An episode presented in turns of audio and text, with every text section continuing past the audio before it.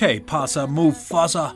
Welcome to the Mycopreneur Podcast, a podcast about people solving problems with mushrooms. And today on the pod, we are honored to have our first repeat guest, whose microdose company is actively contributing to a macro shift in the cultural landscape of our world. And I've got first hand knowledge of the tremendous value and efficiency packed into these little capsules. Everybody near and far, please give a warm welcome to Adam Bramlage of Flow State Micro.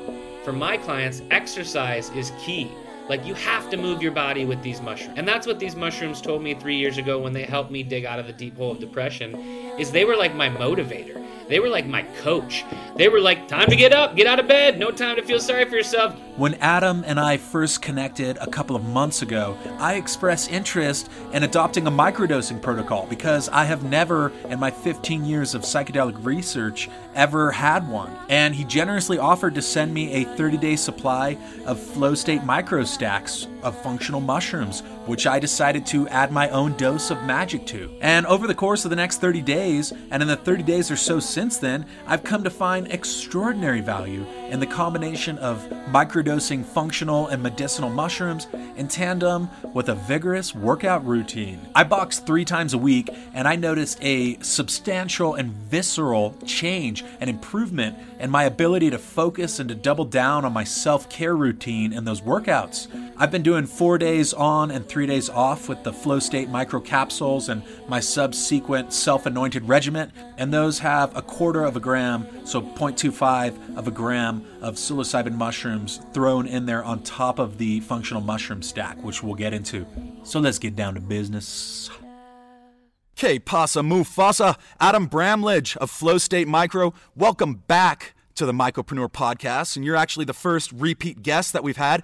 And I couldn't be more excited about that, Adam. And I've just completed a 30 day flow state microdosing regiment myself. So let's get into it. Thanks for coming back on the pod. How are you doing today? Doing really well, Dennis. Thanks for having me. It's a pleasure to be here, and uh, I'd love to hear about how your month with uh, Flow State Functional Mushrooms went. Absolutely. Well, let's start off by saying that last time we did a podcast, I was holed up in a hotel room in Crestone, Colorado, and on my way to the Telluride Mushroom Festival. And so much has happened since then. It's only been about six weeks or so since then.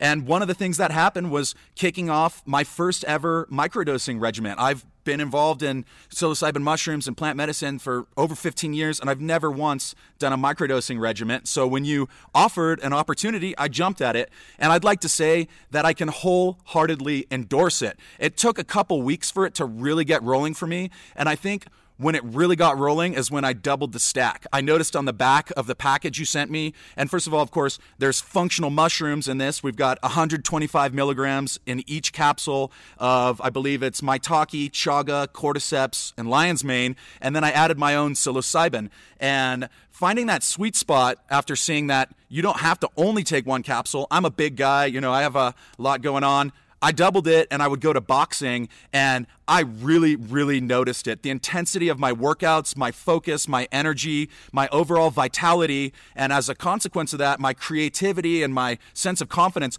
all of these things were noticeably, overtly elevated. And I can credit that to the microdosing regimen. So I wholeheartedly endorse it. Yeah, it works. well, thank you, man. And I think there's a lot going on with the functional mushrooms that you stacked with the magic mushrooms. You know, obviously, Flow State Micro's plan is to be one of the first legal providers of psilocybin based microdosing supplements when laws allow. Until then, we'll provide you with the four functional mushrooms that we know works really well with psilocybin. And then it was your job, Dennis, to add the psilocybin that you grew or procured safely on your own. Now, some people might have a sweet spot at 100, but some people like yourself might prefer to take 200 milligrams. That's probably a little bit of a higher dose for a beginner, but for somebody like yourself who's a psychonaut, who's comfortable with the way things feel, you might take a little bit more to get a little bit more energy and boost. Now, the cordyceps mushroom is also giving you sustained energy. It's increasing the amount of oxygen your lungs can take in. It's somewhat of a bronchial dilator. So I think we also need to be speaking a lot about the power of these non psychedelic mushrooms and how these are also adding huge amounts of energy to your workout. One specifically cordyceps, another one chaga, which has over 215 phytonutrients. It's known as the king of mushrooms. I think there's something amazing going on with the chaga as well. And then you add lion's mane and the ability for it to increase neurogenesis, neuroplasticity. I really think the flow state stack, these four mushrooms with psilocybin, is really the future of microdosing and performance enhancement, whether you're a pro athlete uh, or an artist. It was overtly noticeable, specifically with boxing, because we train really intensely with my coach down here. And I'm actually kind of a timid boxer. I like the workout, but I don't love getting hit in the face. So some of the times when we were sparring, I noticed that I was more in tune with what my opponent was going to do before they threw the punch. And I think we've discussed that before, maybe on the last podcast episode, of like being able to detect these microaggressions or like being really plugged into that moment. And that was awesome to me because I really felt like there was a point when I'm boxing someone, and these are friends of mine, of course, but I was in that flow state and I was just like, I'm gonna fuck this dude up right now. Like I'm so ready for that, you know. And I didn't have that sense before. So you know, I think it's it's a holistic framework. And uh, you know, people ask me about microdosing now. I'm certainly no expert, but I would wholeheartedly endorse like work out with it. I think that there's a lot of a lot of potential there to be explored. And part of it, what I notice is like, let's say it's the end of the workout, and I've got to crank out 30 push-ups. Usually I might quit after 22, right? But I sort of had that sense of like you've got 5 more on you. You know, you've got 7 more on you. And I think that the microdosing can push that for people. Um, so, yeah, I had a great experience. Thank you for arranging that and for setting that up very much. Uh, I want to I want to dive into talking about some of the traditions in Mexico, where it's no secret to listeners of the pod that I live here in Mexico and I've been very fortunate to connect with a number of different indigenous tribes around the country. And one recent example of that was I got to hang out with the Lacandones, who were actually the last uncontacted tribe in North America. I think it was about 1924 before they actually had contact with the outside world. And also, they were never colonized. So they have an incredible and invaluable body of ancestral knowledge of how to use biotechnologies in the form of fungi and plant medicines, etc. But that knowledge is rapidly disappearing. It's really it, it's amazing in that the the eldest member of the tribe that I met was wearing their traditional garb, which is the white robes that they wear made out of tree bark, and the youngest members were wearing Hollister and denim jeans. And that's just an example of like how quickly globalization is accelerating, etc. Now, there is so much ancestral knowledge regarding fungi and different plant medicines, and it's my understanding that you've been researching this a little bit and, and diving into it. So I'd love to hear what you've got for us on that front. Yeah, you know, for the last 13 years, when Dr. Fadiman has referenced indigenous use, he's basically just made the assumption. You know, we'd like to assume that we've been using these these plant medicines, these fungi, in small doses for a long time, but we really hadn't uh, found the proof, right, in literature. Um, and a lot of that had to do with the Spanish colonization of Mexico and the fact that they were very good at destroying all of the history and burning it and, and tearing it down. But recently, I've rediscovered that microdosing was so prevalent in uh, the time of Cortez's arrival that Cortez took the practice of microdosing peyote and he used it on his own troops. He used it on his own troops to help them hike long distances in their heavy steel armor, right? So obviously, peyote is not something that Cortez has ever seen before, right? So he comes to Mexico. He's not only witnessing the indigenous people eat consuming mushrooms, but they're using peyote. And at some point, he must have seen the tribes use small amounts of peyote like a stimulant.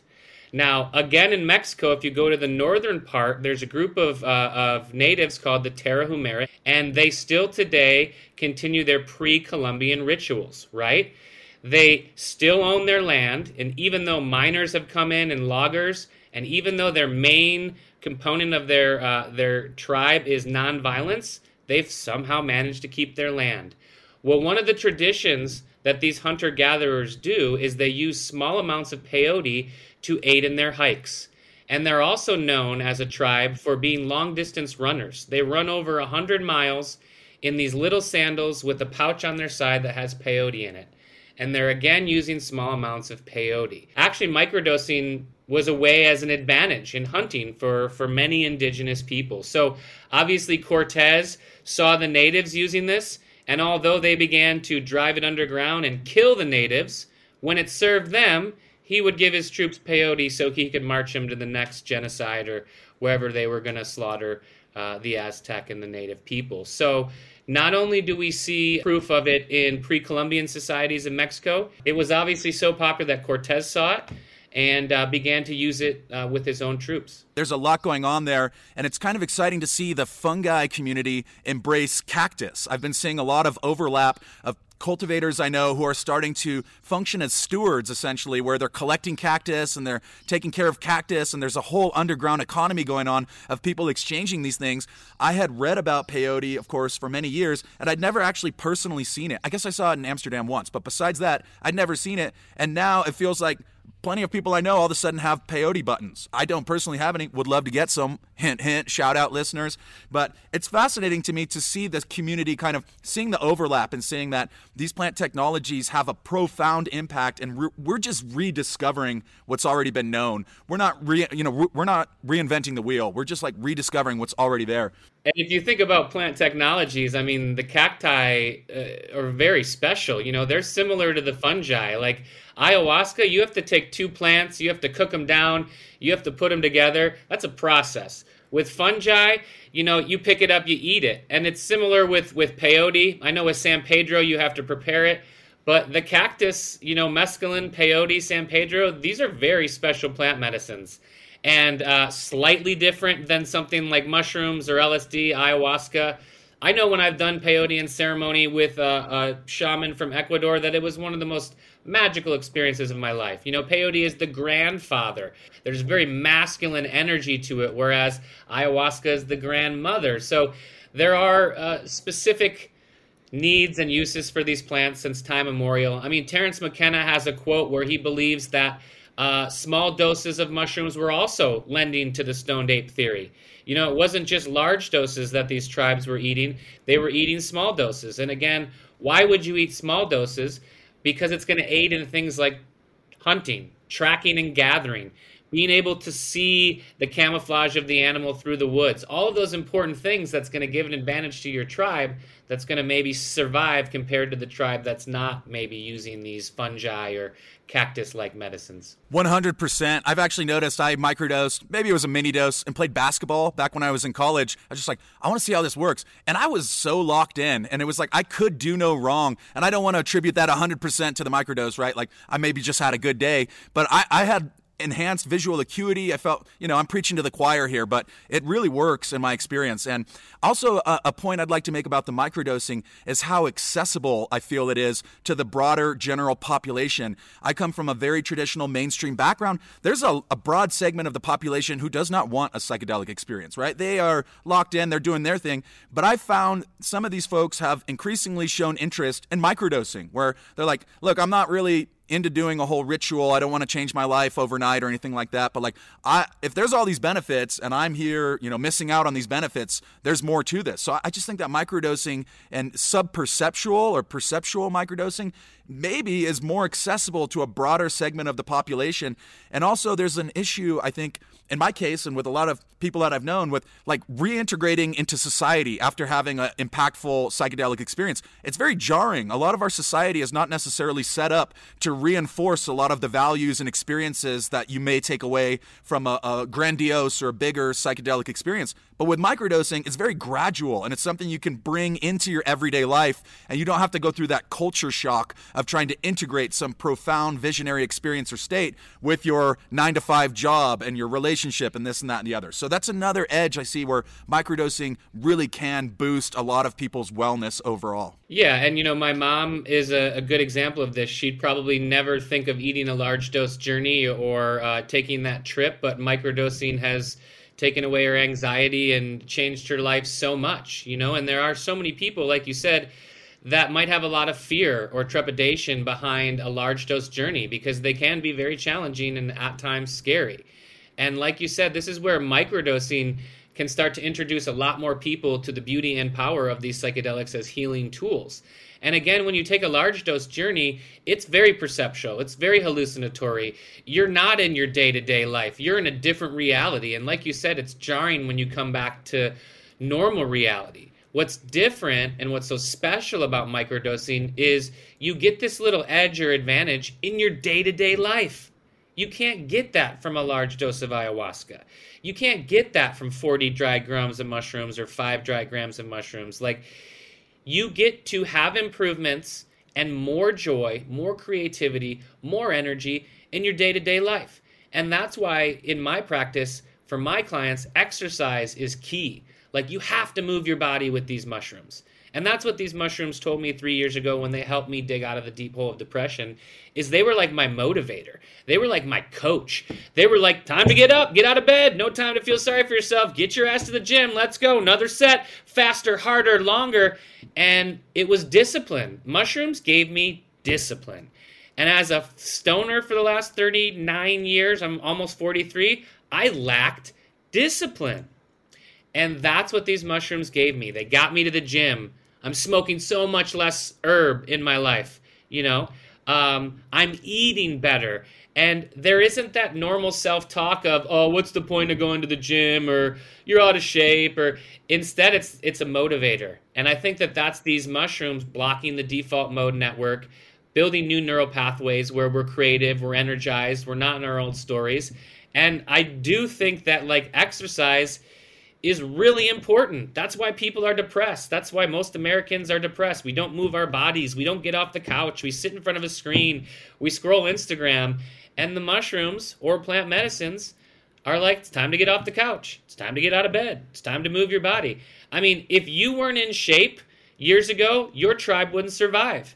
If you couldn't run 20 miles and hunt down that animal we wounded, we're not eating, right? So, this laziness this not moving our body, this sedentary uh, nature of Americans or uh, uh, humans as a whole these days is something that mushrooms can help to motivate you beyond. A hundred percent. And I, I, made this observation numerous times over the last year living where I do, where dancing's very popular. And I'll have friends from California or New York or whatever come out and visit. And I take them out. We just did on Saturday night, go dancing. And I'm like, man, nobody I know in the States like just goes and dances to salsa music. And look around this room. I don't really think anyone here is depressed, to be honest. And maybe that's a sweeping generalization, but they sure look happy. And you see, and I think there's that connection of like people moving their bodies, dancing to the music, enjoying themselves. And in that sedentary lifestyle and sort of isolation factor that's been introduced over the last two years, we've lost a lot of that, and it's time to get it back. It's time to figure out how to get it back. Um, shout out Peloton. Everybody been telling me about the Peloton.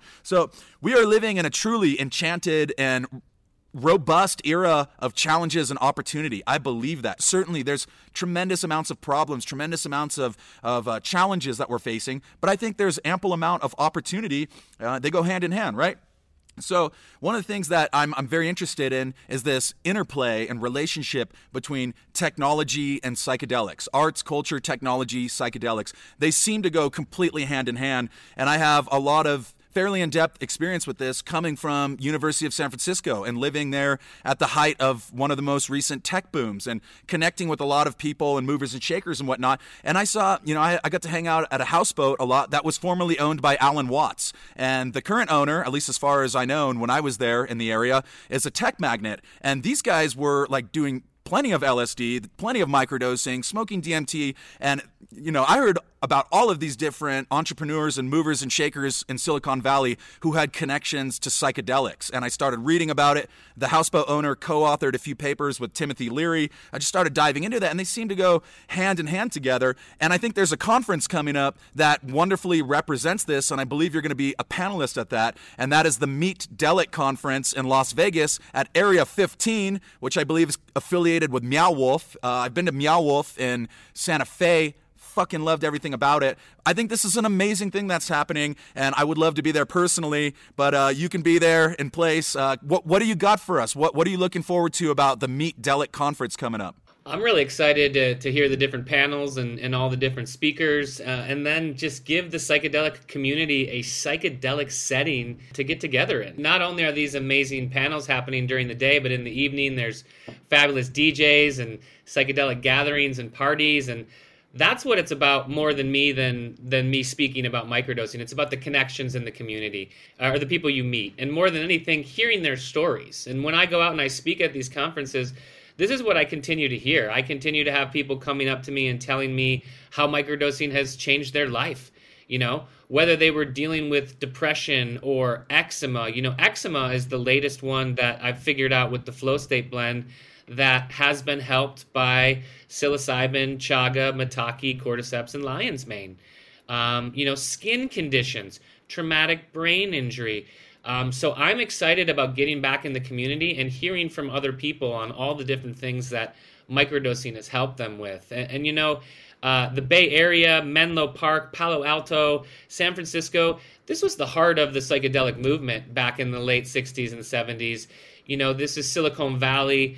Um, we've known for quite some time that psychedelics help with creativity and problem solving. Um, and Dr. Fadiman in I think 71 or 72 at IFAS did an amazing study with a bunch of uh, engineers and people who weren't able to solve a problem in their life for over a year. It was an unsolvable problem, right? And it had to be like a professional level problem, whether you're an architect or an engineer, very complicated. And Dr. Fadiman brought them in on three different occasions. They each got large doses of LSD three times and by the end, every single person had solved their problem. And there were a few people, they were uh, architects, and they had to present their drawing to a third party that wasn't taking LSD, right?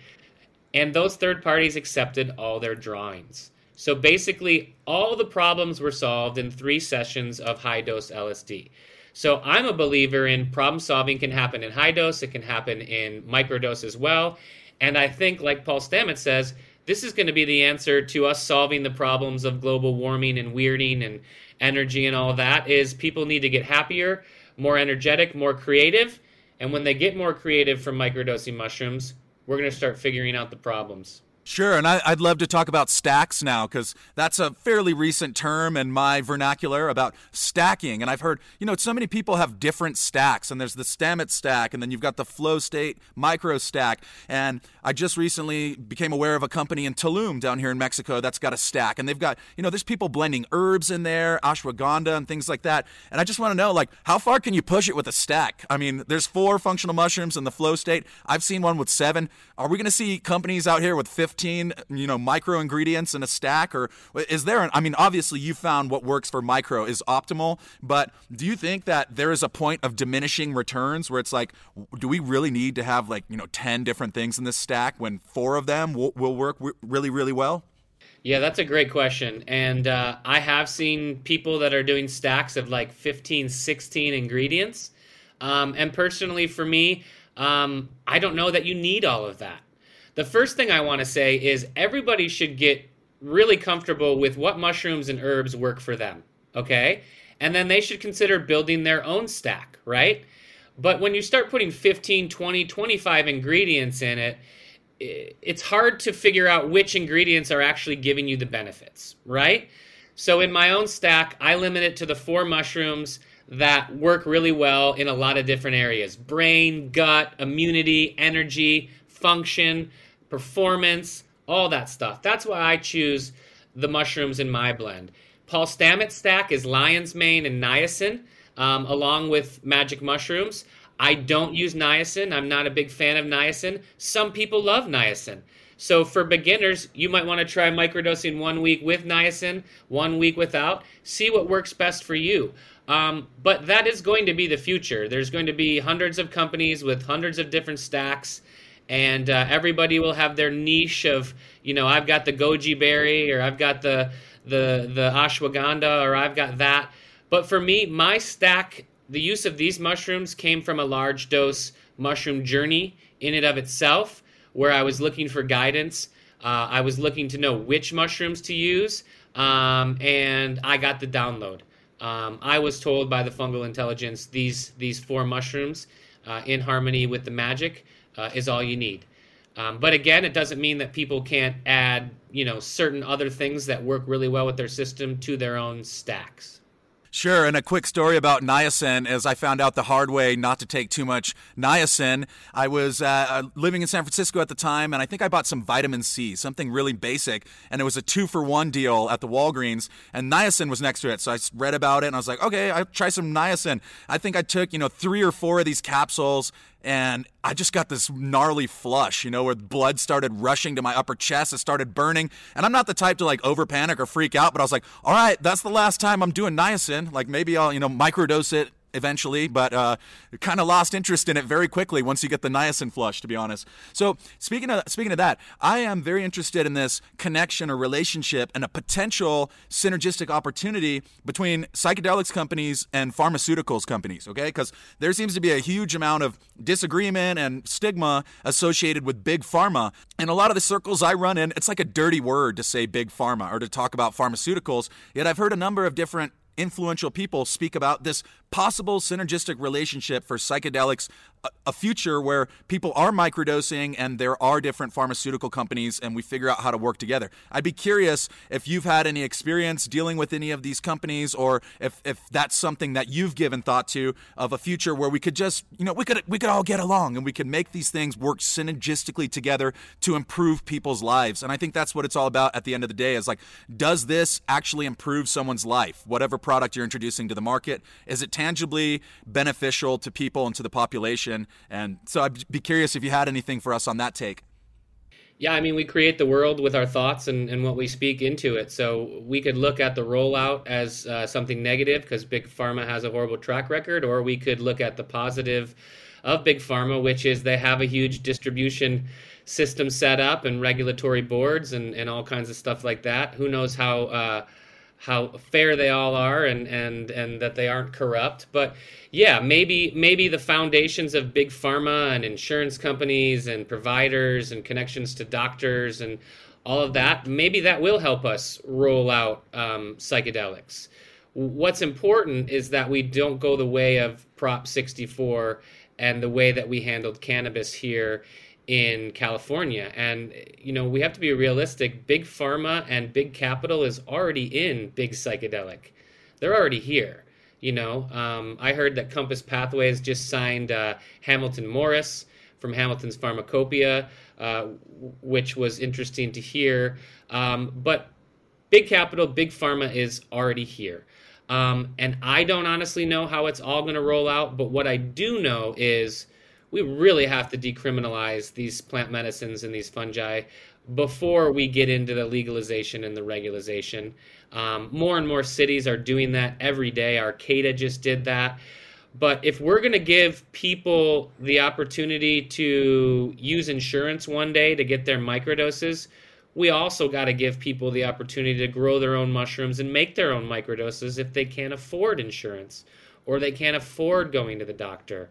So, I want to support the little person more and give them the right to grow it on their own, make their own stack, make their own blend, and then as well evolve into a place where we can have a regulated market where if somebody doesn't want to grow it and wants to trust a company like Flow State, they can go into a dispensary, a pharmacy, something like that, and they can get their microdose uh, probably at first after it's prescribed like a doctor, much like medical cannabis rolled out here in California. So yes, there is a great infrastructure laid out there by Big Pharma that we can hopefully tap into. But again, I do have some concerns. There are some big players in this space already. They're making some big moves. They're looking to set up certain kind of monopolies around certain kind of treatments, and we need to stand up to that. Um, I was a part of the cannabis space, still am to some extent, and it was heartbreaking to see all of the OGs, all the original farmers, all the original people who were doing this long before Chad and Brad came in, who were doing this when helicopters were being flown over our heads, guns pointed at us, our loved ones being arrested and taken to jail. These are the people that should have gotten licenses, and they were cut out of it because of the regulatory stuff that big corporation put in so that only big corporation could get the licenses. So we need to do our best to decriminalize and give the small person the same option that big corporate, big capital will get when they do enter into this space because they're here, man. They're already here. I'm curious about the legal framework of everything because you go to Jamaica, there's a legal psilocybin mushroom industry. You go to Holland, as I've been to both of these places before, and there's a legal truffle or psychoactive truffle industry. And until pretty recently, there was legal psilocybin mushrooms you could buy in smart shops. And I just see these different companies, including Flow State, who I believe has a partnership with a Dutch psychedelic provider. I don't know if that's still currently in play, but I believe they're called Fresh Mushrooms Ltd. And I've heard about various Jamaican companies, you know, shipping mushrooms to Canada. What does that international regulatory legal framework look like? Because I think sometimes as a community, especially a US centric community, and a lot of our listeners are based in the US, we think about psilocybin and legalization just in the context of the United States or on a state by state basis. But really, this is a global movement. And you've got more and more countries who are starting to look into the space, including I'm going to get the, the island nation wrong, so I won't say it. But one of the one of Jamaica's neighboring island nations is like all in on getting this legislation to change, and maybe the next you know legal destination where you can go and run retreats, but also have psilocybin containing products that are bought and sold legally and openly. So I'd just be curious to hear from your perspective. What does that international regulation look like right now? Like when you want to form a partnership, if you're a, a mycopreneur and let's say you're, you're kind of building your brand and you want to form a partnership with someone in Holland, are you still subject to a lot of the U.S. laws? Are you just doing business and registering your company in Holland or whatnot? What does that look like? Yeah, it's, it's very complicated, and you, you really got to get a lawyer that knows all of the laws in these other countries. Um, I spent a lot of time with Flow State looking at Jamaica and looking at the possibility of launching out of there because we could legally put psilocybin in the product. The problem is you can't ship from Jamaica to anywhere in the world. That's that's still illegal. So psilocybin is only legal in Jamaica. Now, the really amazing thing, in my opinion, um, because I've been to Jamaica and I've, I've, seen how poor the population is still. The amazing thing that the Jamaican uh, government has done is if you're a um, entrepreneur from the United States and you want to go down to Jamaica and get a license or own a company, you can't. Um, you have to find a Jamaican resident as a partner, and they have to own 51% of the company. So Jamaica has set it up so if an American wants to come down and exploit Jamaica and uh, start a company, they can't own 100% of it. They have to have a Jamaican partner that owns 51% of the company. So uh, a foreign businessman can't go to Jamaica and own 100% of anything. Um, so that's important to remember. Holland is, is a different place, different set of, of, issues. Like you said, you used to be able to go into a smart shop in Holland and get every kind of psychedelic psilocybin mushroom you've ever seen. And then legislation came in to make them illegal. And due to a loophole, uh, truffles are still legal. But truffles are only still legal if they're wet. So truffles have to be sold vacuum sealed and still moist. The minute the truffle is dry, it's illegal. So there's all these interesting and crazy ass loopholes. The other thing is that um, due to some UN treaty, I forget which which one it is, um, there are providers in Holland that are shipping these truffles all over Europe to any country that is part of this this UN treaty, and um, it's in this gray area where technically it's uh, you don't know if it's legal or if it's not legal. So it all it all depends on the country and and customs. But Flow State is not currently selling or shipping truffles in in uh, Holland. We've decided to leave that with the Dutchies, and, and we're going to wait for our time here in the United States. But the partners that we work with in Holland, they're still doing it. They're extremely successful. People are are loving the truffles. Um, but again, truffles are different than psilocybin mushrooms. For those of your listeners that don't know what a truffle are, they basically are the mushroom before it pops up and becomes the big, beautiful fruiting body. And they kind of look like little. Uh, I don't want to say it, but like little tiny miniature piles of poop or something like that, you know? And that is what people in Holland and Europe are using to legally be able to microdose super awesome. I figured as much. And it's just, you know, like you mentioned, it's a gray area, and there's a lot of people on all shades of the gray spectrum right now. And increasingly, you know, I'll have conversations with people, or I'll get turned on to a mycopreneur or a company doing something. I'll be like, there's no fucking way that's legal, but they're doing it openly right now. And so there's a number of these cats that are, you know, pretty audaciously, openly selling some different products, and good for them, good for them. But, uh, you know, hopefully we see these laws change very soon because I think you mentioned this the last podcast episode. Mushrooms don't know they're illegal. You know, they really don't know they're illegal.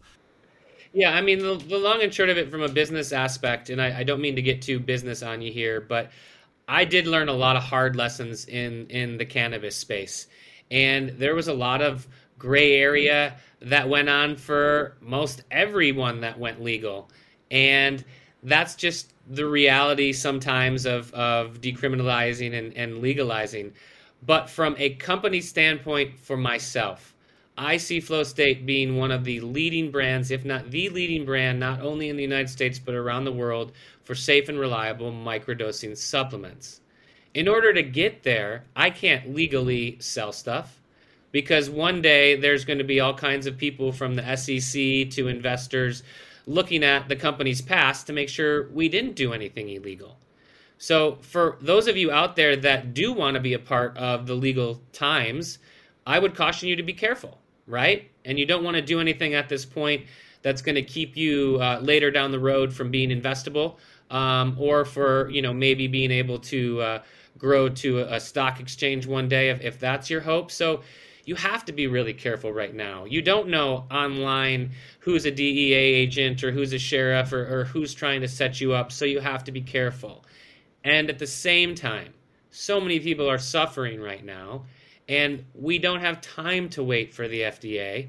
We don't have time to wait for approval and, and doctor's prescription. So I also have to honor the underground mycologists and cultivators and providers that are providing safe and reliable fungi for people. But for those of you that have a company and you want to play the marathon game, not the sprint, you definitely need to be really careful about openly selling illegal products online um, because that's something you're not going to be able to scrub off the internet at a later time. Sure, and thanks for that insight right there. I think that's very relevant for quite a few people who are trying to figure out where the line is. And that line just keeps, it's like you're high when you're looking at the line. You're like, is that thing moving? You know, it doesn't seem to be, be in one place. Like, what is allowed and what's not allowed? And so, thank you for diving into that. I think that's really important. And uh, several of our listeners surely will be making a note of that. Uh, okay, we've touched on pretty much everything I wanted to dive into today, but I always like to ask, what's next? I know you've got the Meet Delic conference going on. You just uncovered some game changing research that you dropped on the pod right now. But what are some other projects or irons in the fire that you're excited about that you can share with us right now? I am really stoked about a new book that I got coming out. It's called The Microdosing Manual, and uh, it's going to dive into some of this historical context that I've found.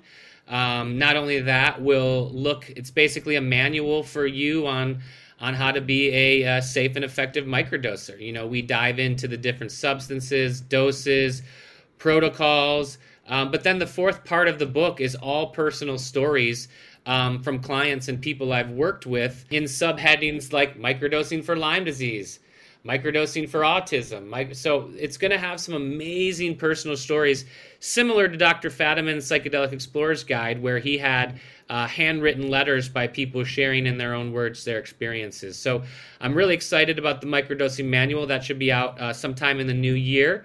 Um, I've got a new microdosing mastermind course I'm going to be launching with San Francisco Psychedelic Society uh, again after the new year. I've got my uh, How to Microdose intro course with Double Blind Magazine that's available on their website. So, right now, uh, my biggest thing, because I can't sell psilocybin legally, is education. Um, education is so important. So I'm, I'm creating this manual um, and I'm creating these online classes. And then again, um, I look forward to doing more conferences and more workshops, uh, specifically question and answer, where people can ask the questions they've always wanted to ask and get the answers that they haven't found. Awesome. We're all looking for answers at some level. So, Adam Bramlage, CEO, founder, Flow State Micro, you already know. Thank you so much for being the first repeat guest on the Mycopreneur podcast. We'll definitely be in the queue for the microdosing guide when that comes out. Thank you, Dennis. Thanks to all your listeners. Thank you to these beautiful mushrooms. They're definitely going to save this planet. There's so much to cover in the mushroom universe, and so many mycopreneurs leveraging the infinite potential of fungi to create a more ecologically balanced inclusive, and equitable world for all of us mischievous little monkeys. I am completely stoked that you've chosen to spend some of your hard earned time in our little corner of the Mycoverse. Hop on the gram, say what's up. At Mycopreneur Podcast, that's the handle. Don't get it twisted. We've got the full suite of social media up and running Twitter, Mycopreneur. Got the YouTubes dialed in, Mycopreneur. Drop us a line. Tell your grandma and your kooky uncle. Tell your wife and your kids. If you're a mycopreneur yourself, you want to hop on the pod, by all means, willkommen, bienvenidos, welcome. Don't be a stranger. Let us know your thoughts on this episode, and also let us know what you want to hear in future episodes. This is a team effort. Thanks for stopping by the Mycopreneur Podcast. Have a lovely day. We'll see you back here next week.